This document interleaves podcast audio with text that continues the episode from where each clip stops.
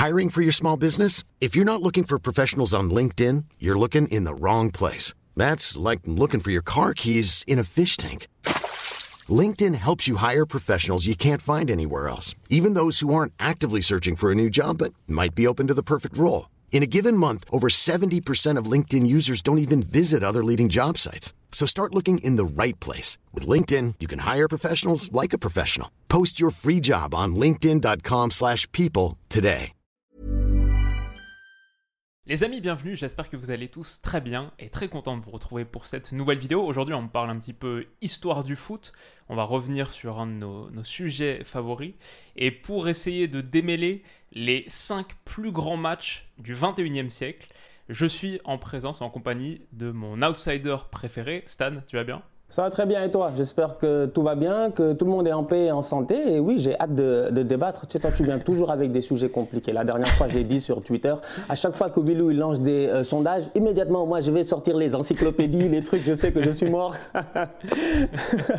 C'est les sondages de la peur. Parce que là, on s'est dit, 21e siècle, choisir 5 matchs. Bon, il n'y a que 22 saisons, 21 saisons. Donc euh, ça réduit un petit peu l'échantillon.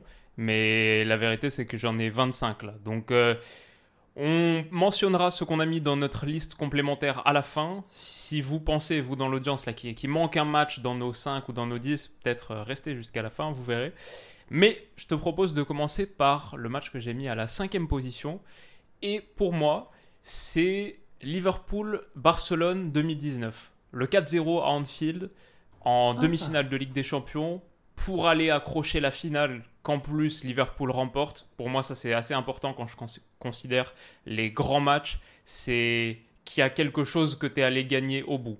Sur les 5 matchs que j'ai choisis, il y en a 4 où l'équipe elle euh, remporte un grand trophée, soit parce que c'est la finale, soit parce que c'est dans le cadre d'une campagne où l'équipe va au bout. Pour moi, ça c'est assez important. Et ce Liverpool-Barça 4-0 à Anfield, c'est une soirée magique. Les chants, les, les grandes soirées européennes à Anfield, c'est toujours quelque chose. Faut aussi se rappeler que si Liverpool doit faire cet exploit 4-0 pour aller se qualifier en finale contre ce Barça-là, c'est parce que Liverpool doit renverser la vapeur. A pris 3-0 au Camp Nou, ça aurait pu être 4 si Dembélé avait mieux fini quoi, dans, dans le temps additionnel.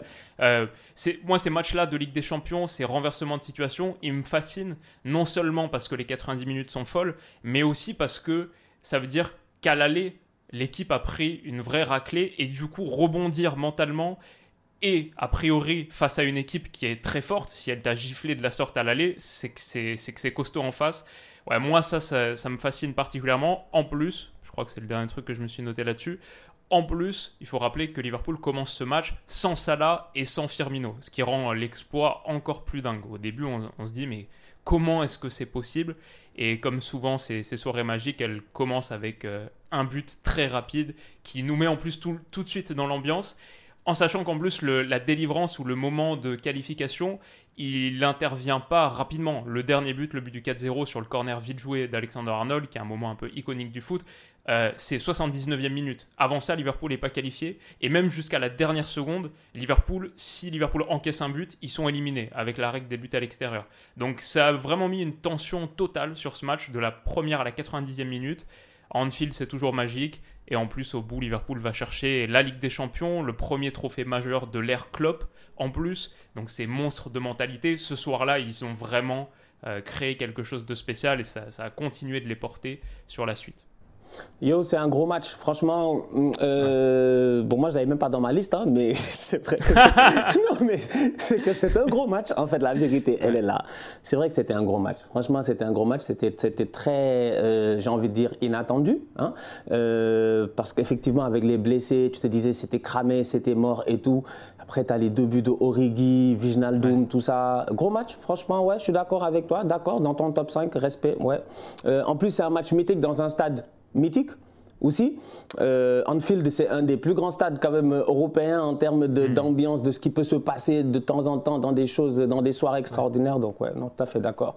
Alors moi, comme euh, cinquième, euh, c'est assez compliqué parce que tu vois, moi, je n'étais pas allé dans l'ordre 1, 2, 3, 4, 5. J'étais allé juste dans le feeling de me dire c'est quoi les 5, tu vois. Et donc là, j'étais en train de réfléchir en me disant, mais attends, comme cinquième, tu mets qui? Parce que ça, après, ça, ça devient important. Ouais. Mais j'ai envie de dire, moi, euh, pour moi, un match, d'abord, avant de commencer à donner mes équipes, j'ai envie juste de dire qu'il y a plusieurs facteurs que j'ai pris en considération. c'est bien, tes méthodologies. Non, c'est ça, tu vois, Willou, c'est à cause de toi, je te dis, tu m'as changé, Willou, tu me fatigues. Donc, du coup, j'ai réfléchi et je me suis dit, qu'est-ce qui fait qu'un match, il devient mythique, en fait, franchement, tu vois? Moi, je pense qu'il y a ce qui nous amène vers le match, il y a les joueurs qui participent au match, tu as le outcome du match, donc le résultat final, et tu as la manière à laquelle le match s'est déroulé en tant que tel. Et c'est pour cela que moi, dans ma tête, je pense qu'il y a un match qui m'a marqué dans ma vie, et jusqu'à présent, il m'a marqué, jusqu'à la fin de ma vie, il me marquera 31 mai 2002, c'est France-Sénégal. Ça, pour moi, c'est le match en fait mythique. Et pourquoi je dis ça? Parce qu'en fait, là encore, chacun avec ses feelings. Il y en a, c'est un match du Milan. Il y en a, c'est un match du Real. Il y en a, c'est un match du truc. Mais moi, en tant que jeune Sénégalais qui, en 2002, j'avais quoi? J'avais, quoi? J'avais 12 ans, 13 ans, un truc comme ça. Et je suis devant la télé et je vois cette équipe-là, en fait, en phase finale de Coupe du Monde, qui joue les champions du monde. Les gars viennent de gagner la Coupe du Monde et l'Euro. Ils ont Thierry Henry qui est un des meilleurs joueurs, meilleurs buteurs en Angleterre. Ils ont Trezeguet, c'est un des meilleurs joueurs, meilleurs buteurs en Italie. Ils ont la Dream Team en fait. Toi, tu arrives avec tes joueurs, mais tu y crois. Et tu as tout un peuple qui y croit. Et je me rappelle, moi, dans ce qui fait un match mythique, la réaction des gens. Je me rappelle mon père, je l'ai vu pour la première fois sur un fauteuil. Mais de où est-ce que le daron, il va sur des fauteuils? Il était, j'étais, il était en extase. Le, but à la 30e minute de Pape Bouba Diop, c'était un but qui a mis en extase tout un peuple en fait. Et pour moi, ce match-là, il est mythique parce que c'est un match qui relance un tout petit peu, j'ai envie de dire, le football sénégalais. Et 20 ans plus tard, on est champion d'Afrique. Donc pour moi, c'est ce match-là m'a touché. Le poteau de Trezeguet, le poteau de Thierry Henry. Je sais pas c'est lequel des deux qui fait un poteau en premier et qui rigole au début du match. À la fin, quand ils ont fait poteau à la 85e, là, ça rigolait plus du côté français, tu vois. Il y avait tellement d'arrogance aussi au niveau de cette équipe de France-là, dans les déclarations d'avant-match par rapport au Sénégal, une certaine condescendance que, voilà, j'ai envie de dire que dans la beauté du football, voilà, pour moi, ce match-là, il m'a tellement touché. Jusqu'à présent, j'en parle, j'ai des frissons. Voilà, j'ai des frissons. Moi, cette Coupe du Monde 2002, là, ça est là, c'est dans le sang, c'est extraordinaire. Et encore une fois, bravo à ce groupe-là, parce que pour moi, dans les matchs mythiques, du football, même dans la Coupe du Monde même. Une équipe qui se qualifie pour la première fois, qui joue le match d'ouverture face aux champions du monde, une équipe, une Dream Team, tu les tapes 1-0, clairement, respect. Voilà. Et en plus, c'est pas un fait d'armes isolé parce que derrière, le Sénégal va en quart de finale de Coupe du Monde, une des trois seules fois qu'un pays africain va en quart de finale. Donc euh, ça lançait en plus euh, une des meilleures Coupes du Monde euh, pour, pour un pays africain. Je me, je me demandais si tu allais le mettre, celui-là, dans, ton top 5. Donc la, la, question a été vite soulevée. ouais, grave, super intéressant. Moi, c'est mon tout, tout premier souvenir de foot, le tout premier de ma vie. Et c'est même pas un match que j'ai vu parce qu'on était à la piscine municipale avec l'école. Et c'est juste à annoncer dans les haut-parleurs de la piscine que le Sénégal avait battu la France pour le match d'ouverture. C'est la toute première chose de foot que j'ai eue dans ma vie. Et après, le premier match que j'ai vu de ma vie, du coup, c'était euh, dans la cour de récréation. Ils avaient sorti les télés pour le deuxième match de phase de groupe contre l'Uruguay 0-0, barre transversale de Trezeguet, etc. Mais euh, ok, cool, tu lances bien ce top 5. Alors, euh, quatrième place, qu'est-ce que j'ai? Ouais, quatrième place, c'est mon seul match de championnat ah. du top 5. Ok. Et alors, ça, c'est voilà, tu vois, tu as lancé ce top 5 de manière assez euh, subjective aussi, les matchs qui t'ont personnellement marqué, peut-être même au-delà de leur grandeur objective. Celui-là, je pense que c'est un peu entre les deux. J'ai fait le, comme tu as dit, j'ai fait le tweet euh, en demandant aux gens c'est quoi le plus grand match du 21e siècle pour eux? J'ai lu quasiment toutes les réponses. Je crois que je ne l'ai pas vu une seule fois cité. Et pourtant, moi, c'est un des matchs qui m'a rendu le plus dingue devant mon, devant mon petit écran. J'avais lancé un stream. C'était les derniers jours de mon année de terminale. Et je passais aussi les concours de Sciences Po, donc il fallait que je révise. Mais il y avait ce match-là en 2012. Du coup, j'ai mis le stream et j'ai tellement pas regretté de l'avoir mis. C'est Manchester City contre QPR. 3-2. Ah incroyable. Incroyable. Avec. Euh, Bien sûr, le, le, le, match du titre pour Manchester City, les deux buts dans le temps additionnel. Zeko plus Agüero, c'est pour moi j'ai ressenti des, des, émotions et des sensations tellement tellement fortes sur ce temps additionnel, alors que j'ai rien pour Manchester City, je suis pas supporter de Manchester City, je pense que avant ce match, à la rigueur, j'étais plus euh, contre Manchester City parce que ce que ça incarnait, bien mhm, sûr, mhm. l'arrivée des, des pétrodollars à fond euh, dans, dans, le monde du foot, etc. Euh, mais ce match-là, c'était juste euh, un, scénario de malade mental, quoi. C'est ce temps additionnel de folie. Tout ça pour au final, sur la grandeur aussi, donner le premier titre que Manchester City remporte depuis 1968, le premier Air Premier League moderne et le premier d'une longue série qui a suivi sur la décennie. Là, on, va fêter, on a fêté fin de saison dernière la décennie de ce, de ce sacre-là. Je pense que dans ce match et dans ce but d'Aguero, la réaction, etc., moi, un truc qui m'a marqué, c'est les stades anglais qui sont très réactifs ils sont moins chantants sur 90 minutes que par exemple en France ou peut-être en mhm. Italie, etc. Ça réagit beaucoup. Mais là, je trouve que ça a payé. Le fait que ça réagisse énormément, le délire absolu que c'est sur le but d'Aguero, t'entends la balle frapper le fond des filets avec ce petit bruit un peu euh, métallique là, et la réaction du stade, c'est une folie. Tu, quelques minutes avant, tu voyais euh, un des supporters de Manchester City en train de, de, défoncer un siège devant lui, tellement il est énervé parce que le scénario est dingue. Manchester City avance ce match et à égalité de points avec euh, Manchester United et est champion si City l'emporte. Donc c'est là se retrouver à 2-1 contre QPR, mené 2-1 par QPR, alors que QPR joue le maintien, c'est on, aurait dit un classique City, City qui s'écroule sur la fin. Et non, ils reviennent. La réaction du public, la réaction du commentateur aussi, Martin Tyler qui nous sort un des moments de commentaires sportifs légendaires, absolument légendaires le Aguero avec la voix qui brise sur la fin du Aguero. Le euh, You'll never see anything like this ever again. Genre, euh, juste euh, totalement, totalement fou. Et ouais, le match il finit. Ouais, c'était, c'était dingue. Non, tout à, fait, tout à fait, tout à fait, En fait, je l'avais, j'avais même pas pensé en fait, mais tu vois, c'est ça la beauté de la chose, c'est tu vois parce qu'on donne notre, avis et c'est là où j'ai envie de dire aux gens dans les commentaires, à tous ceux qui vont nous regarder, que c'est vraiment, tu vois, c'est très subjectif, c'est ton feeling en fait, c'est vraiment, il y a des trucs qui t'ont marqué. Et c'est vrai que quand j'y repense, en fait, moi, je, je repense à ce but-là et je me dis effectivement, ce match-là, je l'ai regardé, le but, les commentaires et tu as tellement raison, franchement, euh, euh, c'est Martin Tyler ou euh, Peter Drury, c'est des gars quand ils parlent en fait, tous les moments historiques en première ligue, ils sont venus mettre leur voix dedans, tu les écoutes, tu as des mm. frissons, tu vois.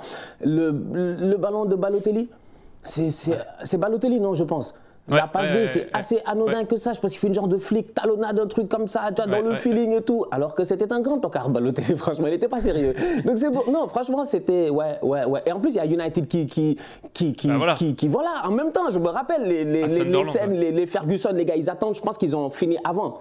Je pense qu'ils avaient fini avant. Ils attendaient. Quelques ils secondes avant. C'est ça, ils étaient champions pendant quelques secondes. Le... Non, c'est. Ouais, ouais, non, t'as parfaitement raison. Tu le vois sur le double écran qui mettent, en gros, l'action de Manchester City, l'action de Balotelli, là, qui donne le ballon à Cette action, elle commence en double écran parce que euh, le Sky Sports est en train de montrer en double écran que le match vient de se finir à United. Incroyable. Et tu vois Rooney, effectivement Ferdinand, qui sont en train de se dire, en train de regarder l'écran ou quelque chose comme ça. Et, j'ai relu en, en, re-regardant ce, match euh, pour préparer la vidéo, la, la fin de match et lisant une analyse.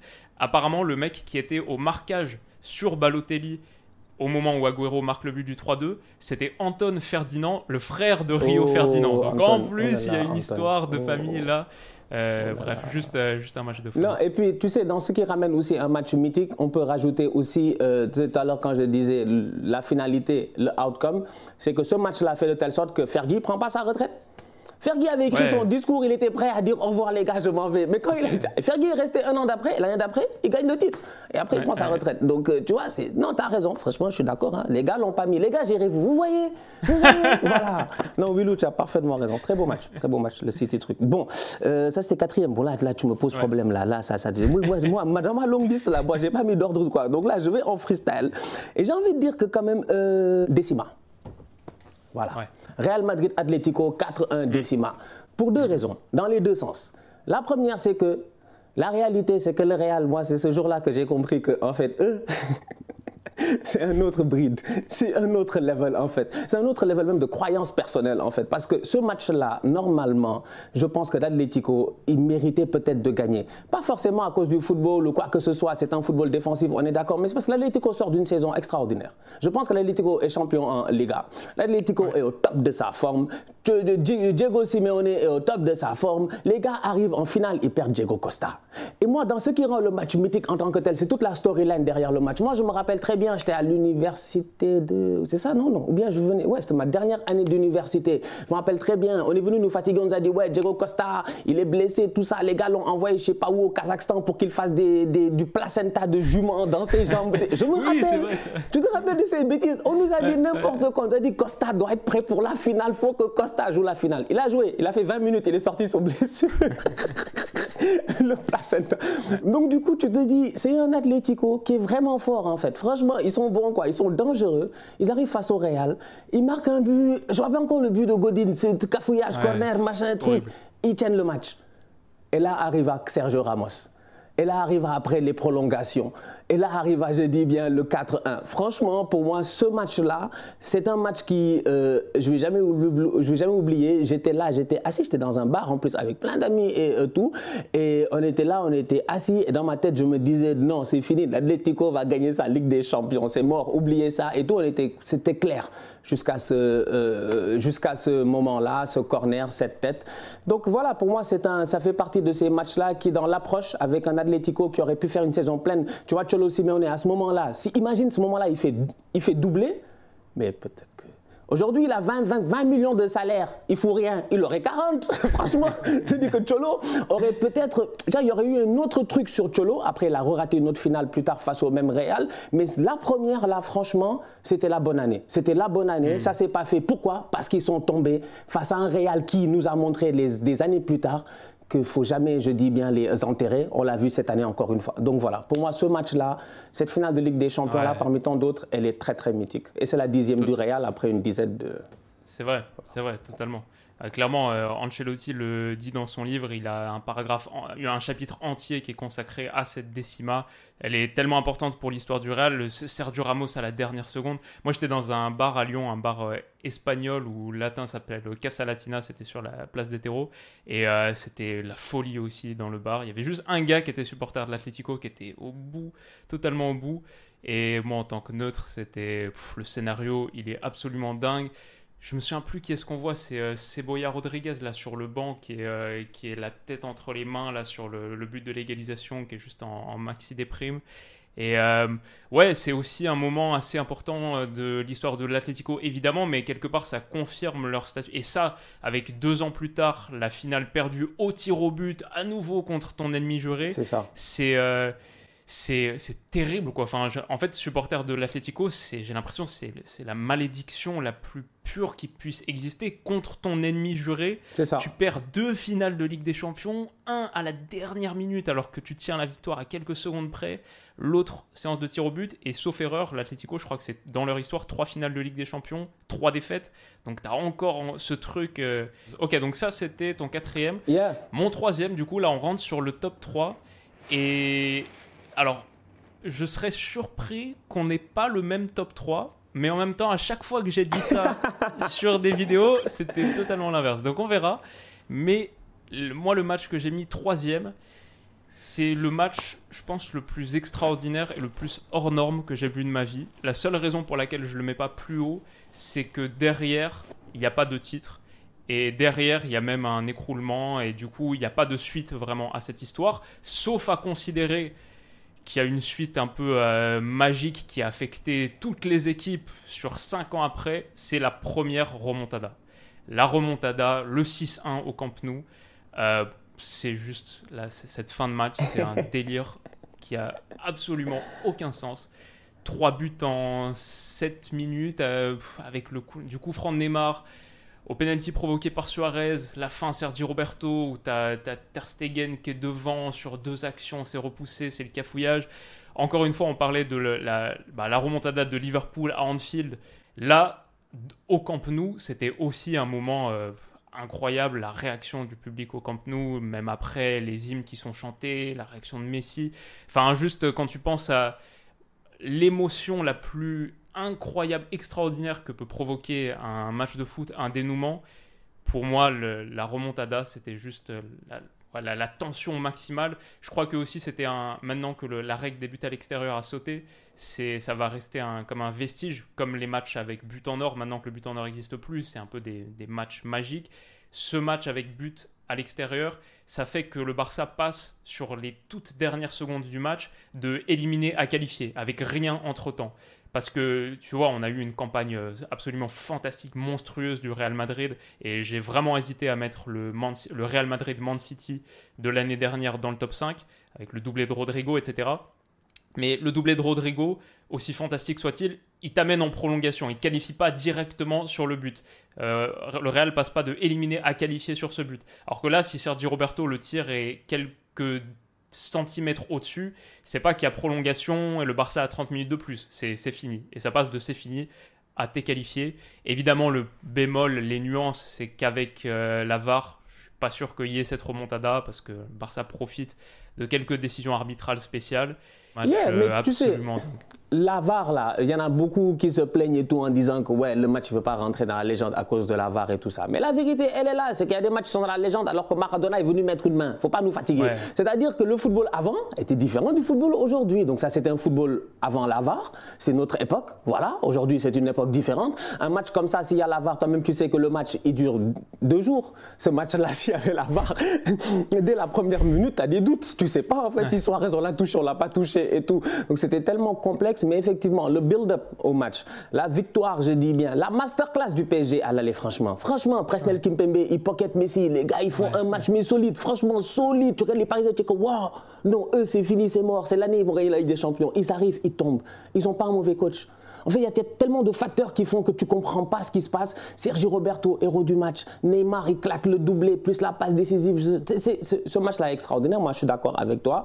Euh, oui, je l'avais dans mon top 3. Donc, du coup, moi, je vais le faire sauter de mon euh, top 3. Je suis obligé, là, maintenant, de le faire sauter dans mon, de mon. Je vais le faire sauter de mon top 3 pour faire rentrer quelqu'un d'autre. Mais ouais, c'est, ça a été un très grand match. Euh, rien à dire, sincèrement. Ça fait partie du football, en fait.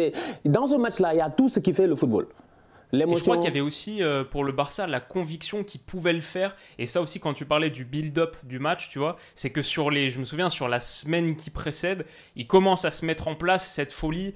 On va le faire, on va remonter, remonter au Camp Nou. Et je crois qu'il joue un match de championnat juste avant et il gagne soit 5-0, soit 6-1. Mais le score qui leur permettrait de battre et d'éliminer le Paris Saint-Germain. Donc il y avait aussi cette mise en place qui était. Dingue. Et Luis Enrique, il le dit. Il a dit, il a dit s'ils ont mis 4, on peut mettre 5 ou 6 ou 7, je ne sais pas, je ne me rappelle plus comment il l'avait dit exactement, mais il l'avait dit juste après.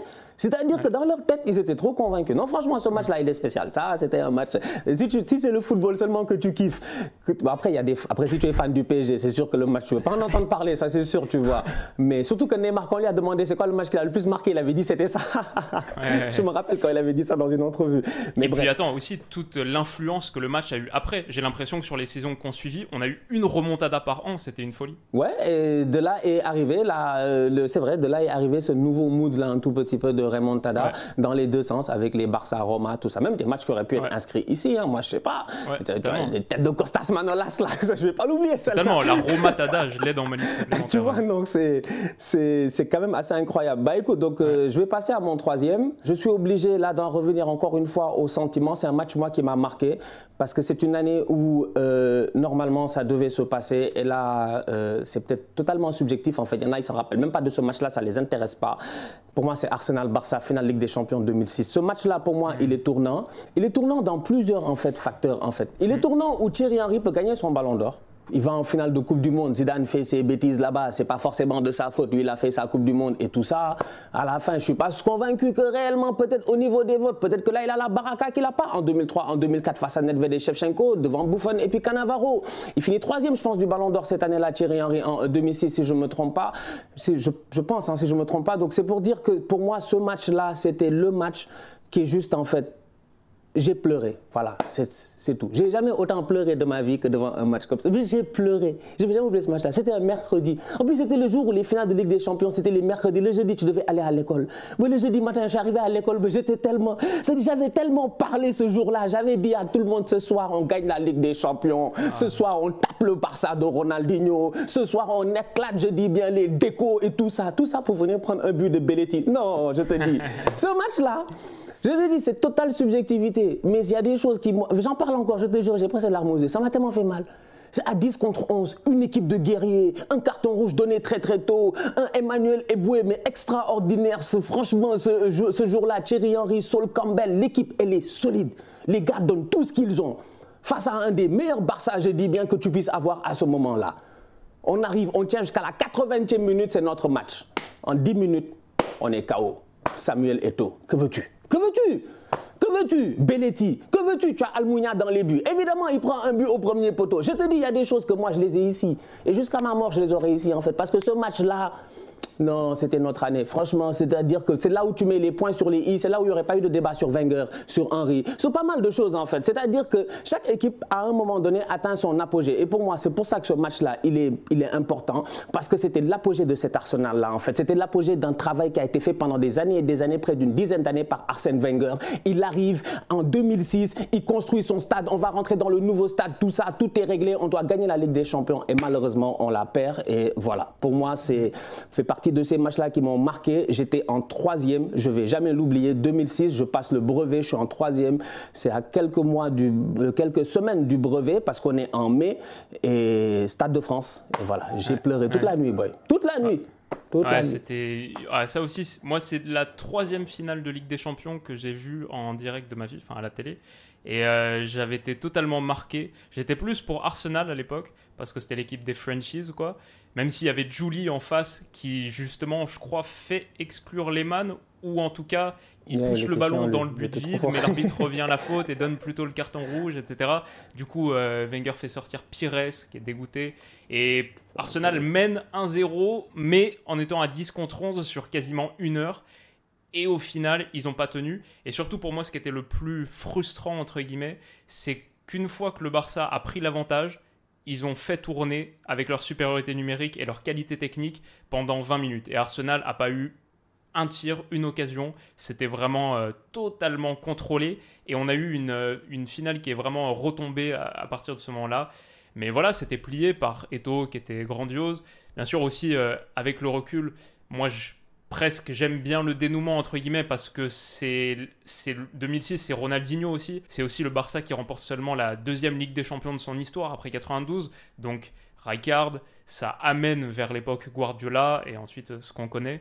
Donc euh, ouais au Stade de France c'était une finale euh, vraiment vraiment mythique. T'as raison peut-être un petit peu oublié Quoique, vu qu'elle a eu lieu au Stade de France, peut-être euh, dans ma communauté française un peu moins. Après, c'est vrai que maintenant, ça non, mais c'est une question de génération en fait. Ouais, voilà. C'est une question de génération, d'âge et tout. Tu vois, c'est que moi, c'est mon adolescence. Tu vois, donc c'est un, un, Stan qui a 14-15 ans, il est là, il regarde le foot, il est intéressé, il veut savoir et tout, il aime une équipe. Tu vois, bon, ou passons quoi, parce que là, je vais en... Tu vois, là, je vais commencer à Non, je, je, je, suis fâché, je suis déjà fâché. Et puis, les, les, les gens pensent que j'ai un amour pour le Barça. Je leur ai dit, je n'ai aucun amour pour le Barça. J'ai un amour pour Thierry Henry. Et je me suis intéressé au Barça quand Thierry Henry est, est allé au, au, Barça. Mais ce club-là, pourquoi j'aurais un amour pour eux? Ils m'ont privé de la chose la plus importante qu'on aurait pu gagner il y a plus de 15 ans. Pas d'amour. Franchement, je m'en fous d'eux. Ils n'ont qu'à continuer à, perdre cette bande de tocards-là. Allez, Willow, on passe. Avec la demi contre Villarreal, qui était folle en plus, le Villarreal de Riquelme. Ouais, le Villarreal de Riquelme. Le, le, le, même avant le, but de Thierry Henry au Santiago Bernabéu, s'il te plaît, quand même, ce match-là extraordinaire. La Juve qu'on a tapé avec les Fabregas, tout ça. Non, on était trop fort. C'était le prime. C'était le prime en Ligue des Champions, mon gars. Et avec bah, cette année-là, c'était le maillot Bordeaux spécial Etc. Je l'ai floqué Henry. C'est un de oh mes maillots les plus beaux qui existent. Avec le patch Première Ligue et tout. C'est magnifique, magnifique.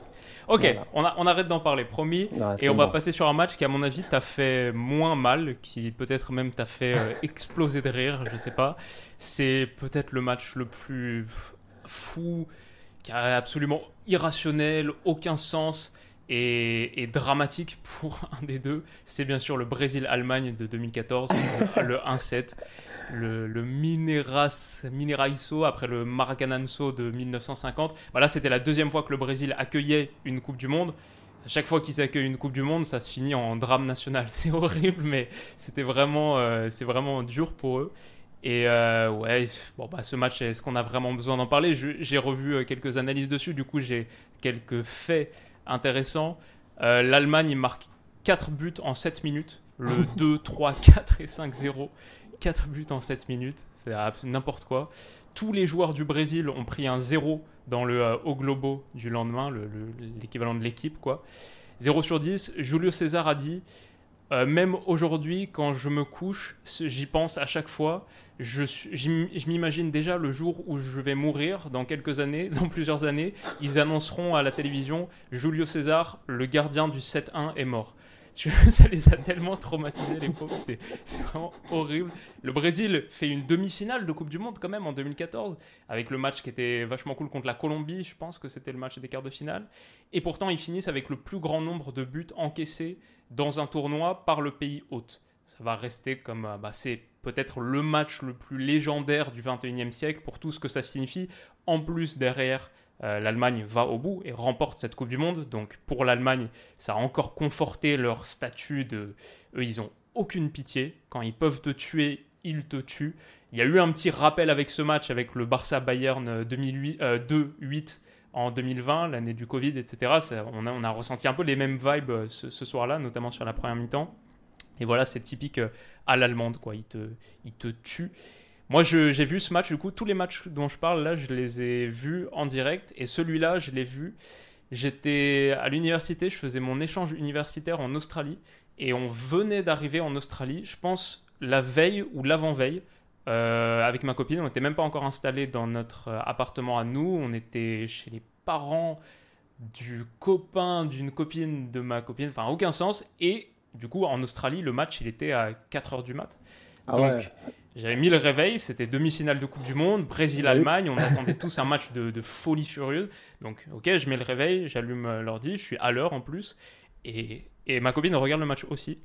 Et au, au, fur et à mesure des minutes, mais je me demande si je suis pas toujours en train de dormir, quoi. C'est tellement un délire ce qui se passe sur cette première mi-temps. Après, l'Allemagne a un peu euh, ralenti la, cadence, quoi, un peu levé le, pied sur la pédale. Mais euh, ouais, c'était juste. Euh, ça n'a aucun sens, quoi. C'est évidemment un des matchs mythiques du siècle. Non, très très triste. En fait, voilà, très triste. Hein. Moi, je, genre, franchement, c'était, c'est mythique, mais c'est mythique nul.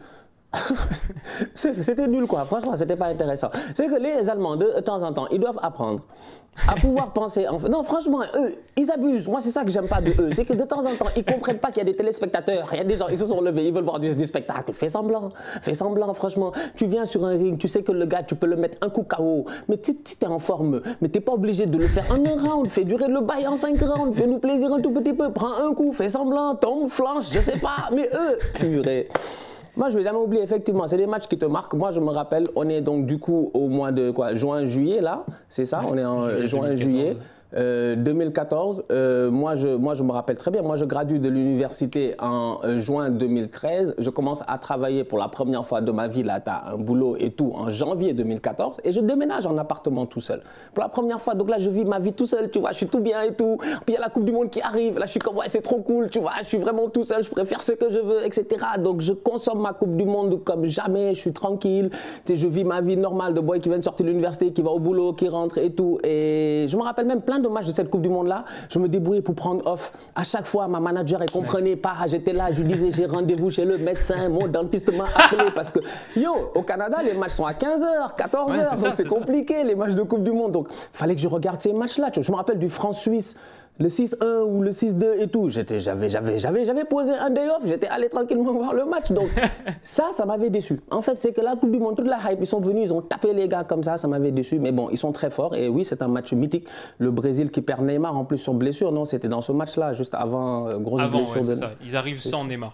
Ils arrivent sans Neymar, tout ça. C'est Coupe du Monde compliqué, quoi. Moi, je me rappelle Brésil-Chili, déjà huitième de finale. Quand Thiago Silva doit frapper le penalty, il est là, il est assis sur le ballon, il commence à pleurer. Il dit, il frappe pas le penalty. Tu sens les émotions, les hymnes nationales a cappella. C'est-à-dire que cette Coupe du Monde Personnellement, j'étais pas surpris aussi à la fin. Il y a eu un build-up qui a fait que tu sais, l'Allemand, il est méchant. L'Allemand, il aime ça. Il aime ça. Il est venu, il les a vus tout heureux. Il a dit Je vais détruire ce bonheur-là. C'est ça qu'ils ont fait. Et cette victoire est extraordinaire. Franchement, 7-1 en demi-finale de Coupe du Monde face au Brésil.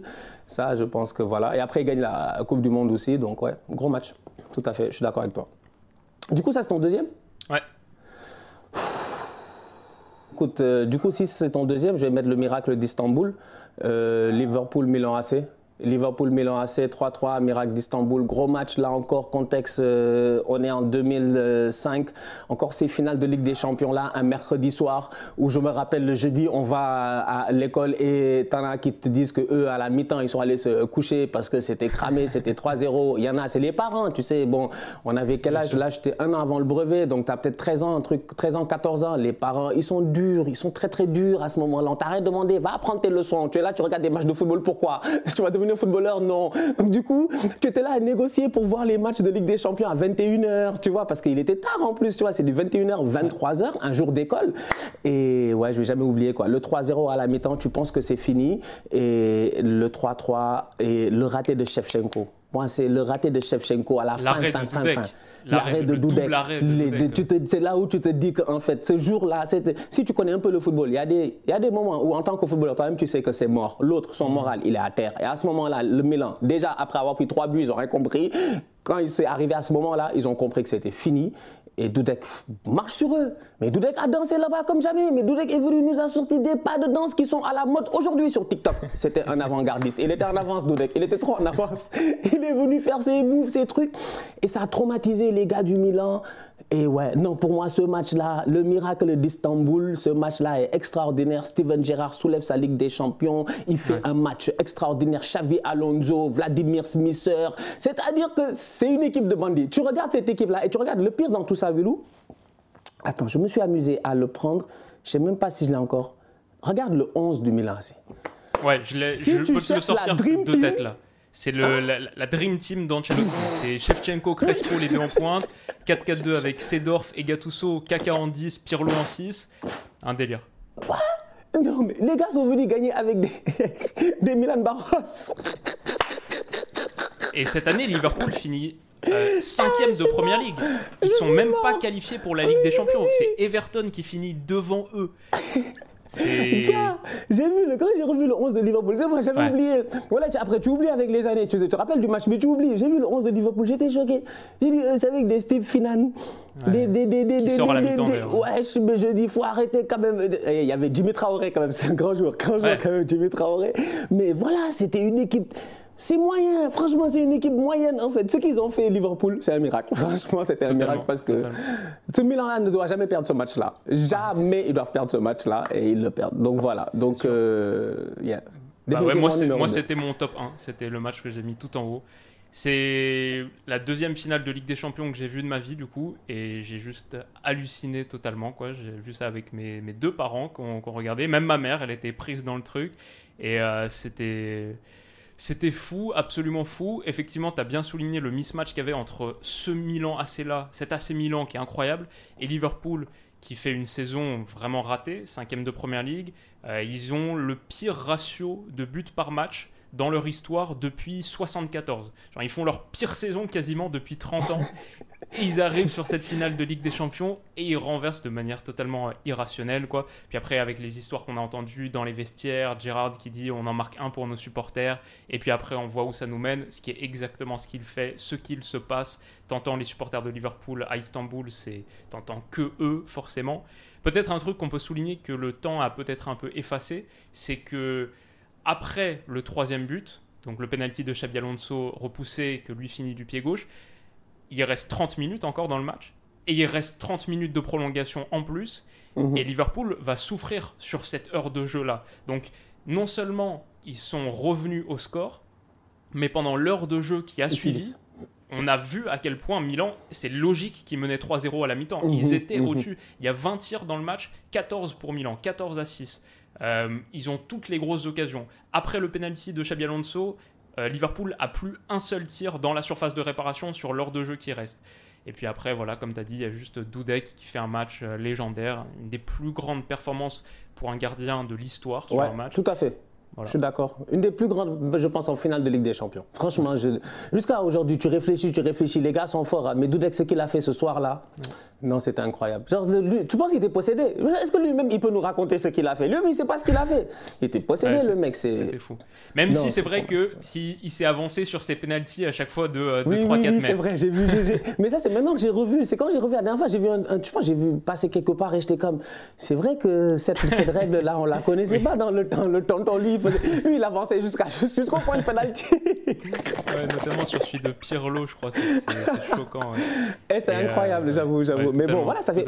C'est comme tout à l'heure quand on parlait du Barça Paris, ça fait partie du football d'avant. Le football d'avant, ah, quand les Danois ils font la passe à 10 là, dans le temps avec le gardien et la passe en retrait. En 92 et qu'il la passe en retrait à Schmeichel, qu'il la ramasse à chaque fois. Ouais, c'est vrai, c'est vrai. C'est la même chose, ça fait partie de ces moments historiques là, mais qui font partie d'une autre ère. Et donc, effectivement, tout à fait d'accord. Ouais, ouais, ouais. Donc, c'était un gros match, franchement. Ok, gros il te reste ton top 1, non?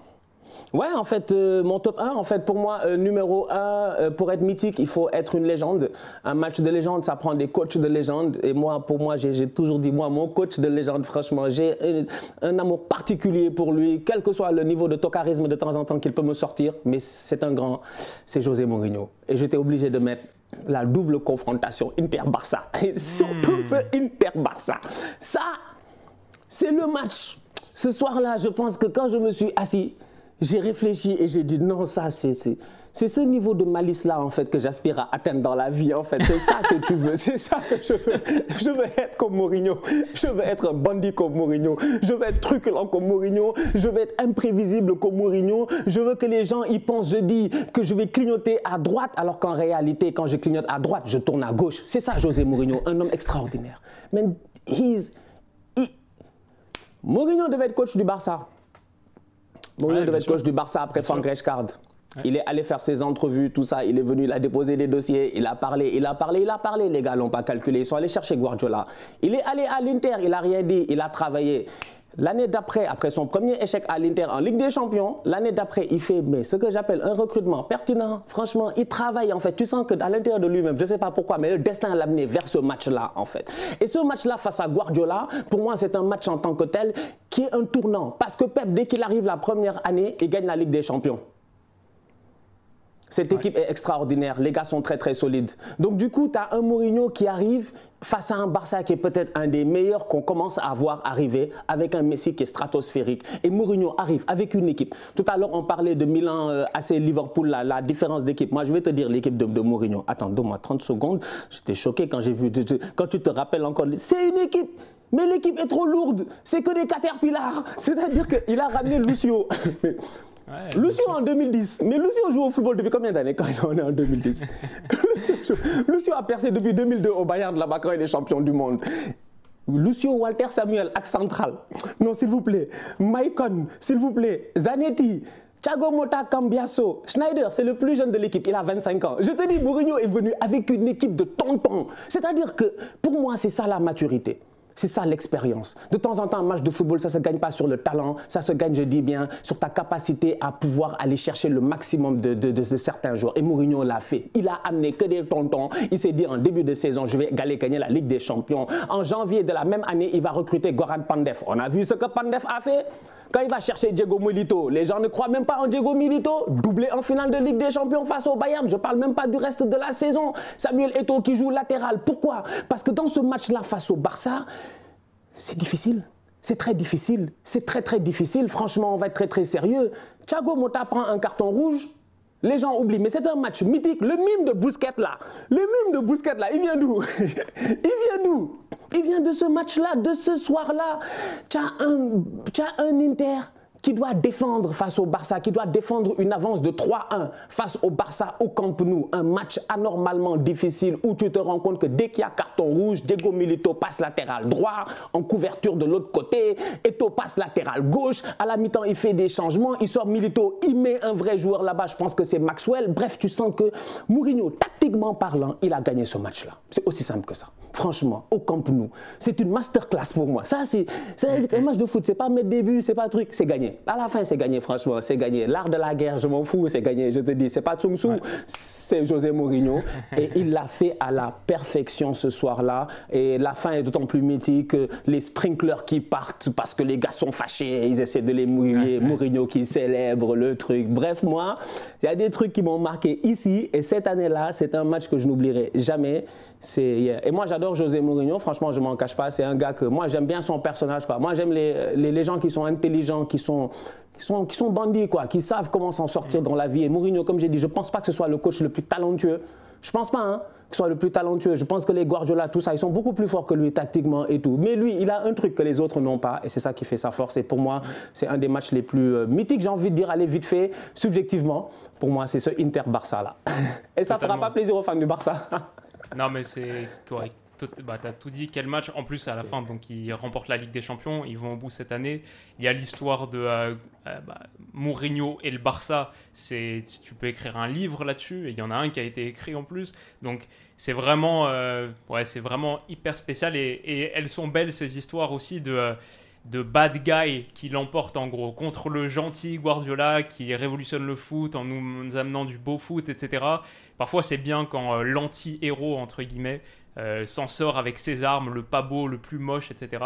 Mais au final, euh, c'est un match euh, vraiment, vraiment légendaire. Moi, j'étais assez fan de l'Inter en plus à cette époque. Donc, ouais, totalement. Je l'avais dans ma, dans ma liste complémentaire. Très stylé. Bah écoute, ça conclut nos top 5 respectifs. J'ai quand même envie de citer les quelques, les quelques matchs. Alors là, on va partir pour 2 ou 3 minutes. Juste en mode bullet points, ceux que je m'étais noté, c'est déjà le Real Barça euh, on pourrait en parler de plein, mais le 2-6 au Santiago Bernabéu où euh, Guardiola qui vient d'arriver cette année-là en 2008-2009 met euh, Messi en faux neuf et c'est pas la première fois qu'on invente le faux neuf entre guillemets ça a été inventé dix fois dans l'histoire avant ça mais ça change quand même le foot sur les années à venir et à partir de ce moment-là la supériorité numérique dans l'entrejeu etc un match référence tactique et aussi ce que j'ai revu en, revenant dessus, c'est que ça, c'était le 2 mai 2009. Et donc le Barça va gagner la Liga en grande partie grâce à ce match. Ça, se décide quasiment avec ce match. Quatre jours plus tard, c'est Chelsea-Barça, le match retour de demi-finale où Iniesta met son tir de l'extérieur de la surface, pleine lucarne, à la dernière minute. Genre, ça, c'est ça se passe en 5 jours. Il y a un enchaînement là. Ouais, cet enchaînement du 2 au 6 mai, il, est ouf. il, est absolument dingue. Et, ce match-là aussi, je l'avais sur ma liste. Parce que même le but d'Essien pour Chelsea en première mi-temps est fou. C'était un match ça, absolument le, dingue. Ça, c'est le match où Drogba il se fâche C'est le, le disgrace Ok, c'est ça. Hein. Ok, cool. C'est ça, exactement. Donc voilà, j'avais ça. J'avais parmi d'autres euh, Lyon-Marseille 5 partout en 2010, l'Olympico, peut-être le plus grand match de l'histoire de la Ligue 1, en tout cas ère moderne. J'avais Manchester United-Real Madrid 4-3, je pense que c'est en 2003 et c'est Ronaldo qui éteint Old Trafford, même si United gagne, ils se font éliminer. Et c'est apparemment le match qui a fait acheter Chelsea à Roman Abramovich, qui était dans les tribunes. Quelques mois plus tard, il achète Chelsea parce qu'il est émerveillé par ce sport fantastique qu'est le foot, par l'ambiance d'Old Trafford, etc. J'avais Barça United en 2011, la finale de Ligue des Champions en 2011. Ferguson a dit c'est la plus grande équipe que j'ai jamais vue de ma carrière et c'est mm. le summum, je pense, du Barça de Guardiola. Victoire 3-1. Mhm. J'avais France-Italie 2006, la finale de Coupe du Monde, parce que c'est historique, mythique, euh, le coup de tête de Zidane, voilà, ça rentre mhm. immédiatement dans l'histoire. Mhm. Ensuite, j'avais deux matchs de l'Ajax sur leur campagne de Ligue des Champions magique au, Santiago Bernabéu pour se qualifier en huitième de finale. Ouais. Ça, c'est le match où tu as dit qu'il a 10 sur 10, non? Sur Exactement. exactement. gros match. Ça aussi, je l'ai ici. Je l'ai en tête, c'est vrai. Magique. Et, niveau jeu, c'était juste un, bonheur total. Masterclass. Enfin, ils attaquaient à 8 à chaque fois. On s'est régalé de la première à la dernière. C'était mhm, fou. Mhm. Et aussi, mhm. sur cette campagne de l'Ajax, le scénario malheureux pour l'Ajax, c'est bien sûr le triplé, le triplé de Lucas, Lucas. en demi-finale, ah. Tottenham, etc. Ça aussi, match mythique. J'avais, comme tu avais dit, le Real Atlético la tête de Ramos dernière seconde. Bon, sur la saison passée du Real. Euh, euh, Tottenham Ajax adversaire mythique plutôt. L'Ajax est un adversaire mythique. Le match de Tottenham n'est pas mythique dans rien du tout. Ils ont de la baraka, c'est tout. C'est Tokar là. Moi, je ne peux pas être présent et tu dis du positif de je suis désolé, la vérité, ah elle est là. Franchement, il ne faut pas me fatiguer. Quand tu as des matchs mythiques, il y a quelque chose qui a bloqué dans ma tête. Je dis non, l'adversaire est mythique. L'Ajax est un adversaire mythique. Tottenham, ils ont la baraka du siècle. L'autre, il vient mettre trois buts du gauche alors qu'il est droitier ou trois buts du droit alors qu'il est gaucher. Je comprends même plus. je te l'accorde avec plaisir. Je te l'accorde avec plaisir parce que ça m'a fait mal de voir euh, l'Ajax sortir ce soir-là. Même si euh, le, le Tottenham de Pochettino était assez, une équipe assez excitante à voir, mais derrière la finale était nulle, donc euh, ok, c'est mm. accordé. L'année passée, on a eu euh, plusieurs matchs du Real Madrid fantastiques, là tu peux choisir, mais si on en sort deux, je pense le retour contre le Paris Saint-Germain et le retour contre Manchester City, les deux sont dingues. J'ai quoi d'autre? J'ai Barça Bayern le 2-8 mais c'est période Covid, pas de public, terrain neutre à Lisbonne, etc. Donc ça enlève un peu de légende, mais le résultat, bien sûr, il va continuer à faire parler Twitter pendant une décennie. c'est un résultat de troll, ça. C'est un résultat de trollage. L'équipe de France en 2006, on a parlé de l'Italie. Il y a le match contre le Brésil, même si ça, c'est plus la perf de Zidane qui est folle. Donc, c'est plus peut-être une perf individuelle dingue. Moi, sur les matchs de l'équipe de France en 2006, celui qui me parle le plus comme grand match, c'est contre l'Espagne. Le huitième de finale. Voilà, ça c'est ça c'est assez dingue le renversement de situation. Ribéry, Zidane que les Espagnols devaient mettre à la retraite, tout ça. France-Argentine 2018, peut-être le meilleur match de la Coupe du Monde 2018. Ça se bat avec euh, Portugal-Espagne, mais ça c'est en huitième de finale, c'est pour la qualif et il est juste euh, très très fort. Suisse-France en 2021, ça me fait mal, mais quel match c'était ça? Niveau rebondissement, scénario de dingue, inattendu. Ouf, la Romatada de 2018 comme on en a parlé. Italie-Allemagne en 2006, la demi-finale où les Italiens Del Piero et, euh, et Ça, c'est l'Andiamo à Berlin. Andiamo à Berlin, oui, je me rappelle très bien. C'est Del Piero et tout. Si, si, si, si gros match. Gros match. Et puis c'était la Coupe du Monde d'Allemagne. Tu pensais que l'Allemagne, ils allaient aller en finale et tout? Ouais, je me rappelle. gros match. Andiamo à Berlin. elle, était magnifique parce que les stades allemands tout neufs, l'Allemagne, super pays de foot et tout, c'était vraiment un plaisir. Et enfin, les trois derniers que j'ai, c'est la Manita de 2011, Barça-Real Madrid. Guardiola versus Mourinho, la revanche entre guillemets un an après 2010. En plus, le Real Madrid arrive invaincu à ce stade de la saison euh, et c'est juste une super euh, saison chasse bataille pour le titre.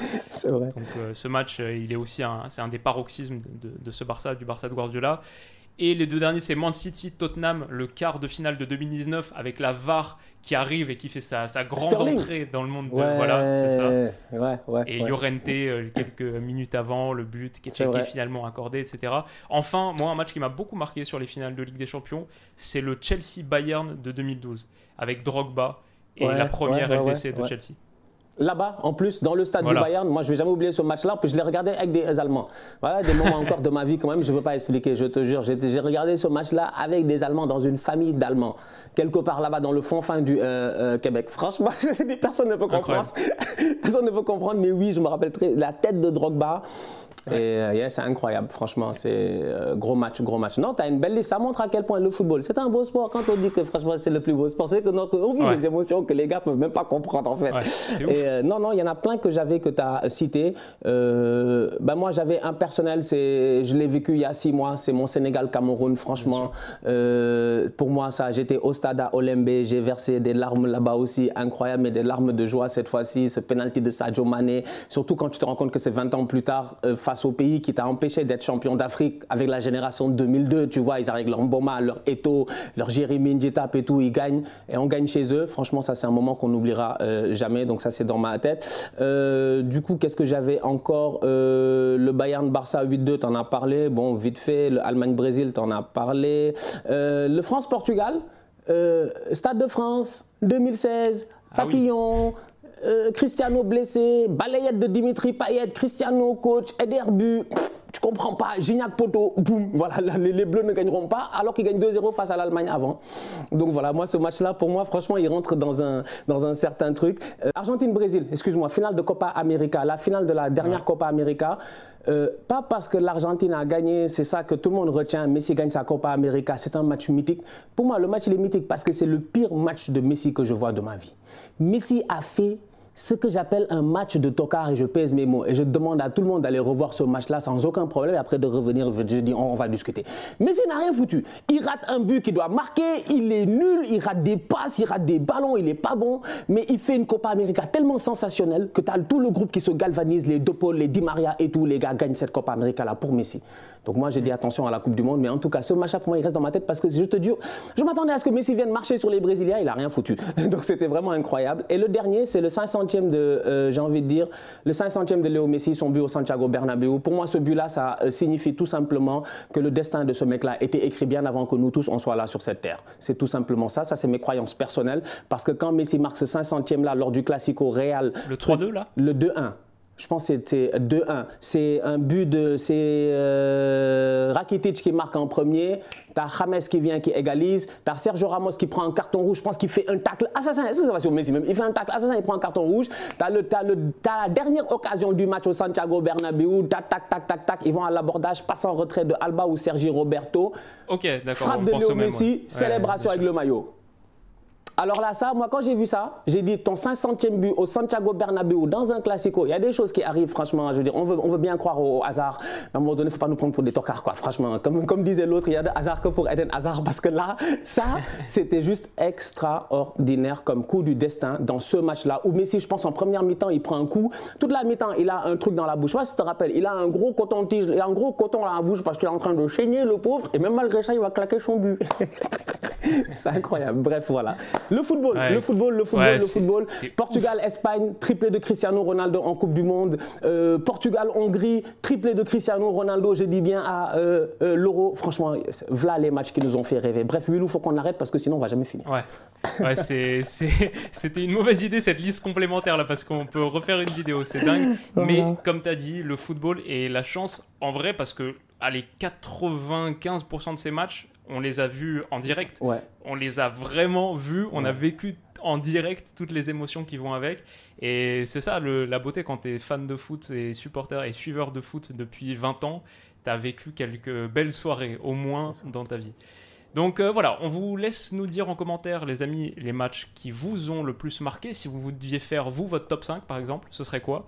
Et il est très très probable qu'on ait oublié des dizaines de matchs bah qui mériteraient de figurer dans ce classement. N'hésitez pas à nous les mettre en commentaire. Je vous remercie de votre soutien sur ce qui va être du coup la vidéo la plus longue de l'histoire de la chaîne, juste un peu en dessous d'une heure, mais il y avait de la matière. Je vous donne rendez-vous pour la suite et notamment sur la chaîne de Stan où là on va tourner une deuxième vidéo qui va sortir très vite, qui sera peut-être même déjà sortie alors vous regardez celle-ci. Allez vous abonner, il vient de passer la barre des 200 000, objectif 300 000 maintenant en route pour le mondial, etc. Allez vous abonner et je vous remercie de votre soutien. On se retrouve très vite pour la prochaine. Prenez soin de vous et de vos proches et à bientôt. Bisous.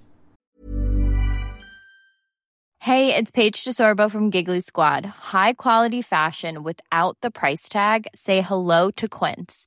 I'm snagging high-end essentials like cozy cashmere sweaters, sleek leather jackets, fine jewelry, and so much more. With Quince being 50 to 80% less than similar brands and they partner with factories that prioritize safe ethical and responsible manufacturing. I love that. Luxury quality within reach. Go to quince.com slash style to get free shipping and 365 day returns on your next order. quince.com slash style